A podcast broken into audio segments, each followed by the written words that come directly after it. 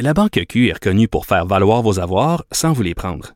Mais quand vous pensez à votre premier compte bancaire, tu sais, dans le temps à l'école, vous faisiez vos dépôts avec vos scènes dans la petite enveloppe. Hmm, C'était bien beau. Mais avec le temps, ce vieux compte-là vous a coûté des milliers de dollars en frais, puis vous ne faites pas une scène d'intérêt. Avec la Banque Q, vous obtenez des intérêts élevés et aucun frais sur vos services bancaires courants. Autrement dit, ça fait pas mal plus de scènes dans votre enveloppe, ça. Banque Q. Faites valoir vos avoirs. Visitez banqueq.ca pour en savoir plus. Grand philosophe, poète dans l'âme, la politique pour lui est comme un grand roman d'amour. Vous écoutez Antoine Robitaille, là-haut sur la colline. Maintien à domicile ou hébergement, c'est le grand dilemme dans la gestion des soins pour les aînés. Puis ma prochaine invitée, avec son documentaire, a provoqué le retour de, de- de ce débat-là ou a intensifié ce débat-là. C'est Annie Soleil Proto. Bonjour. Bonjour Antoine. Documentaire La dernière maison que j'ai regardé. Euh, J'en avais déjà discuté avec la ministre Blais. Annie Soleil, vous êtes animatrice euh, et euh, bientôt documentariste, hein, je pense qu'on peut le dire. déjà, quand on en a fait un, euh, c'est déjà, déjà parti. Je peux t'accorder ce titre. Donc, euh, Marguerite Blais, je l'avais interviewée là-dessus, euh, euh, sur tes propos après ton passage à Tout le monde en parle. Puis elle avait dit, ben, pourquoi elle m'a pas appelé? Puis elle a dit que finalement, les maisons des aînés, c'est pas en contradiction nécessairement avec euh, les, le maintien à domicile parce que il y a, y a plein de personnes âgées qui ont besoin finalement d'une telle, euh, telle dernière demeure parce qu'ils ils sont en perte cognitive sévère. Qu'est-ce que tu as pensé de sa réaction à ton entrevue? À Tout le monde en parle? Euh, mon Dieu. D'abord, euh, c'est certain que moi, je, salue la volonté de Marguerite Blais dans euh, son idéal de dire qu'elle souhaite améliorer les conditions de vie des personnes âgées. Maintenant, est-ce que la méthode est la bonne? Moi, je suis convaincue que non en ce moment parce que il faut être très conscient euh, en toute chose dans la vie de la réalité du timing, du moment dans lequel on est et elle a raison quand elle dit qu'il en faut des places en CHSLD. Je l'ai toujours dit moi aussi. Il vient très souvent un temps dans la vie où le maintien à domicile n'est plus suffisant. Sauf que pour les personnes qui ne sont pas rendues là, pour les personnes qui souhaitent vraiment la choisir, leur dernière maison, on ne le donne pas l'accès au maintien et aux soins à domicile. Et il y a des gens, puis j'en ai rencontré là, dans les quatre dernières années des spécialistes, qui me l'ont confirmé, qu'il y en a énormément de gens qui pourraient rester beaucoup plus longtemps dans leur maison si on leur en donnait les moyens. Et il y a une façon de le faire. Donc moi, c'est sûr que quand j'entends parler des maisons des aînés, je me dis sur papier, c'est une bonne idée, mais le timing en ce moment n'est vraiment pas le bon. Et c'est aussi que le véritable enjeu pour moi, c'est qu'on est en train de maintenir en place un système qui est malade, de mettre à peu près tout notre argent public dans ce maintien de système de CHSLD. Ben, ça fonctionne pas. Il faut qu'on mette beaucoup plus dans le maintien à domicile et c'est pas ça qu'on fait. Mhm. Et C'est très touchant, ton, documentaire La dernière maison. C'est autour de l'histoire de, ta, grand-maman. Euh, mais est-ce qu'elle aurait pu rester beaucoup plus longtemps à la maison, euh, ta grand-maman? Le, le crois-tu vraiment? Ah oui, j'en suis euh, persuadée. Et dans le cas de ma grand-mère, c'est vraiment à partir du moment où on a commencé à avoir des discussions pour qu'elle déménage que son état s'est euh, dégradé. Et le choc du déménagement, ça m'a été confirmé par plusieurs gériatres, là, dont Régent Hébert, Oui. qui euh, me l'ont dit là, qu'ils avaient suffisamment d'expérience terrain et de littérature médicale pour prouver ça, que le choc du déménagement, dans le cas de plusieurs personnes, ça va précipiter la chute de façon spectaculaire. Puis ma Mhm. grand-mère était 100% autonome avant de quitter sa maison. 100%. Et Donc, elle est arrivée en maison de soins, puis elle, elle était autonome. En fait, ce n'était pas une maison de soins. C'était une euh, résidence privée pour personnes âgées autonomes. Une RPA. là OK. qu'elle est déménagée. Exact. Donc, elle est déménagée euh, là-dedans et c'est sûr que toute la famille avait les meilleures intentions du monde en faisant cette démarche-là. Sauf que moi, quand j'étais toute seule avec ma grand-mère, ce qu'elle me disait, c'était qu'elle y allait à contre-cœur. Puis qu'elle euh, se disait, mon Dieu, ben là, peut-être qu'il faut que j'y aille pendant que je suis autonome parce que sinon, ils me disent qu'ils me prendront pas si j'arrive là-dedans et que je ne suis pas 100% autonome. Ah oui, Donc, ça, c'est bon quand tu t'appelles d'ailleurs dans le documentaire. euh, quand tu appelles des gens qui. On, voit toute la pression qu'on met pour y aller le plus vite possible. Oui, j'appelle euh, des conseillers en placement qui me disent euh, à peu près tous que même si ma grand-mère ne veut pas déménager, qu'il faut absolument qu'elle déménage tout de suite parce que les résidences ne la prendront pas si elle arrive en ayant déjà perdu l'autonomie. Donc, il faut déménager pendant qu'on est 100% autonome. Mais moi, ce qui m'a brisé le plus le cœur, Antoine, dans tout ça, c'est de voir que Bon, deux semaines après son déménagement dans la résidence privée, euh, ma grand-mère a une baisse de pression, se retrouve à l'hôpital et son état là se dégrade de façon épouvantable. Puis ça va vite là. C'est de jour en jour et d'heure en heure.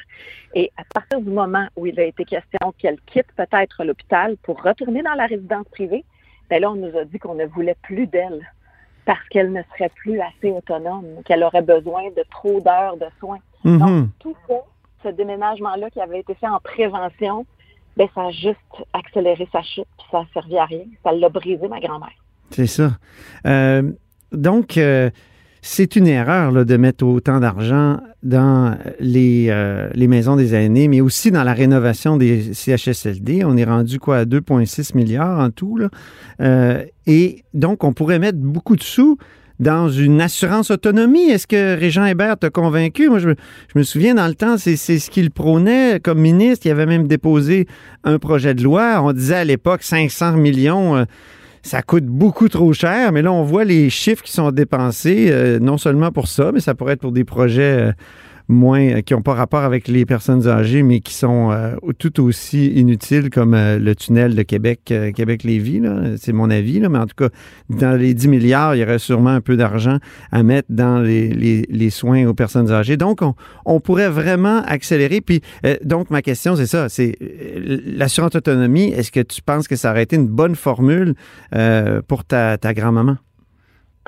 Euh, je pense que oui, absolument. Puis il y a deux formules auxquelles je crois beaucoup. Mhm. Et euh, j'ai passé énormément de temps là, avec Régent Hébert et avec différents autres spécialistes là, au fil des dernières années pour le documentaire. Et euh, moi, ce qui m'apparaît évident, c'est que, bon, d'abord, un plan comme l'assurance autonomie, ça me semble parfaitement viable et euh, le Japon le démontre très bien. Si on va au Japon, ils ont changé complètement leur culture en moins de 15 ans. Ils se sont revirés de bord sur un dixième parce qu'auparavant, là-bas, c'était euh, la la bru, donc la femme du fils aîné qui devait prendre soin des parents, grands-parents. Et à un moment donné, ils se sont retrouvés avec une pénurie de main-d'œuvre au Japon, donc les femmes sont allées aussi sur le marché du travail. Alors ce système-là, pour prendre soin des aînés, ne fonctionnait plus. Alors ils ont fait quoi? Une assurance autonomie. Et en moins de 15 ans, ils se retrouvent avec un système qui fonctionne et dans lequel euh, les aînés sont bien traités avec beaucoup de dignité. Donc, l'assurance autonomie, il y a ça. Ensuite, euh, il y a l'exemple du Danemark qui est euh, extrêmement révélateur, je trouve, où c'est un choix de société qu'on a fait. C'est-à-dire que, bon, ici, là, le ratio, on met 85% de nos impôts, de notre argent public mmh. dans les CHSLD et on met seulement 15% dans les soins et le maintien à domicile.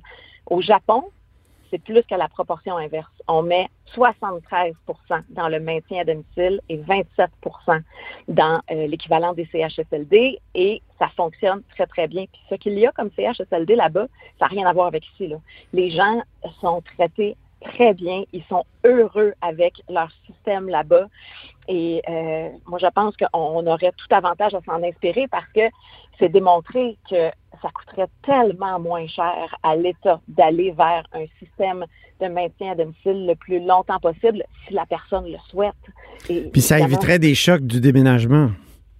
Bien, absolument. Et les chiffres, là, ils sont tellement euh, tellement éloquent. Là. Euh, Régent Hébert, avec euh, ses collègues des hautes études commerciales, a fait des projections extrêmement sérieuses où ils ont réussi à démontrer que si on multipliait les heures de soins à domicile par quatre et même par six, on économiserait de 500 millions à 1 milliard de dollars par année au Québec pour mhm. l'État. Mais oui. qu'est-ce qu'on attend? Et les gens le disent. Les gens le disent. Qu'est-ce qu'ils veulent? C'est rester à la maison le plus longtemps possible. Moi, je me dis, si ceux qui veulent vraiment aller dans les résidences privées le souhaitent, mais ben, tant mieux, ça existe. Allez-y si vous voulez, si vous le voulez réellement. Mais il y a 90% des gens qui ne veulent pas ça, puis on ne les écoute pas. Mhm. Mais Mme Blais, elle a dit, ah non, mais elle, on m'a dit là, dans le couloir, dans son entourage, que les chiffres euh, québécois n'étaient pas aussi dramatiques que ce que tu exposes. Donc, euh, on dit qu'il y a quand même beaucoup plus euh, qu'on pense, une proportion beaucoup plus grande dans, qui, est mise dans les soins à domicile. Mais euh, force est de constater que ça fonctionne pas parce que c'est vrai que nos, personnes âgées sont beaucoup placées rapidement, euh, bien avant qu'il y ait des problèmes cognitifs. Parce que c'est ça aussi qu'a dit toujours Marguerite Blais. Hein? les, gens qui vont en CHSLD maintenant, c'est des gens qui sont lourdement euh, atteints par les problèmes cognitifs. C'est vrai, et c'est pour ça que je pense qu'il en faut absolument des CHSLD. C'est plus que nécessaire. Sauf que, euh, bon, en ce moment, par exemple, le crédit d'impôt euh, pour euh, le maintien à domicile, c'est pas vrai qu'il va dans le maintien à domicile. Il va à 80% aux résidences privées. Il y en a seulement 20% aux gens qui sont dans leur maison réellement. Donc, c'est très facile de faire parler des chiffres dans, le sens où on, le souhaite, malheureusement. Mais moi, je peux vous dire que les quatre dernières années, je les ai passées à parler à plusieurs spécialistes, des gens sur le terrain et je suis pas mal convaincue euh, de ce que j'avance. Il y a du monde près de toi qui est en politique. Euh, on pense à Pascal Bérubé. Est-ce que ça t'a donné envie de, de, de, plonger en politique? De, de, faire de la politique? Pas en tout. Non? non, pas du tout. Euh, moi, je crois beaucoup à l'union des voix citoyennes. Puis là, je reçois, depuis que je suis allée, tout le monde en parle, des milliers de témoignages de gens qui me racontent leur histoire, puis j'exagère pas, c'est vraiment des milliers qui me racontent leur histoire avec leurs parents, leurs grands-parents, et en très, très grande majorité, je dirais 99% ce sont des histoires tristes. Et je pense que le mouvement populaire en ce moment qui est en train de se lever pour qu'on ait euh, de façon beaucoup plus juste accès aux soins à domicile, pour tous les Québécois qui le veulent. Ben moi, quand je vois euh, ces gens-là qui s'élèvent et qui le disent haut et fort, que c'est de ça dont ils ont envie pour leur vieillesse à eux, ben je me dis, Colin, il faut qu'on nous écoute et j'y crois vraiment aux voix mhm. citoyennes. Euh, Donc, pas de politique euh, pour Annie Soleil. Pascal, il dit toujours que je ne serais pas capable de suivre une ligne de parti. Ah! Même si c'est lui le chef ou, ou... Le chef ah, parlementaire, disons. J'aime ça garder mon, mon, droit de parole entier, disons. J'ai énormément de respect et d'admiration pour le travail des députés sur le terrain, vraiment. Puis je le vois à quel point c'est utile et qu'il y a un travail de proximité qui se fait. Puis de voir toute l'aide que ces gens-là apportent aux gens dans leurs comtés respectifs, oui. c'est parfait. Mais si tu étais ministre, Annie Soleil, tu commencerais par quoi pour régler le problème? Des, soins aux aînés, puis des, de, de l'endroit où ils vivent?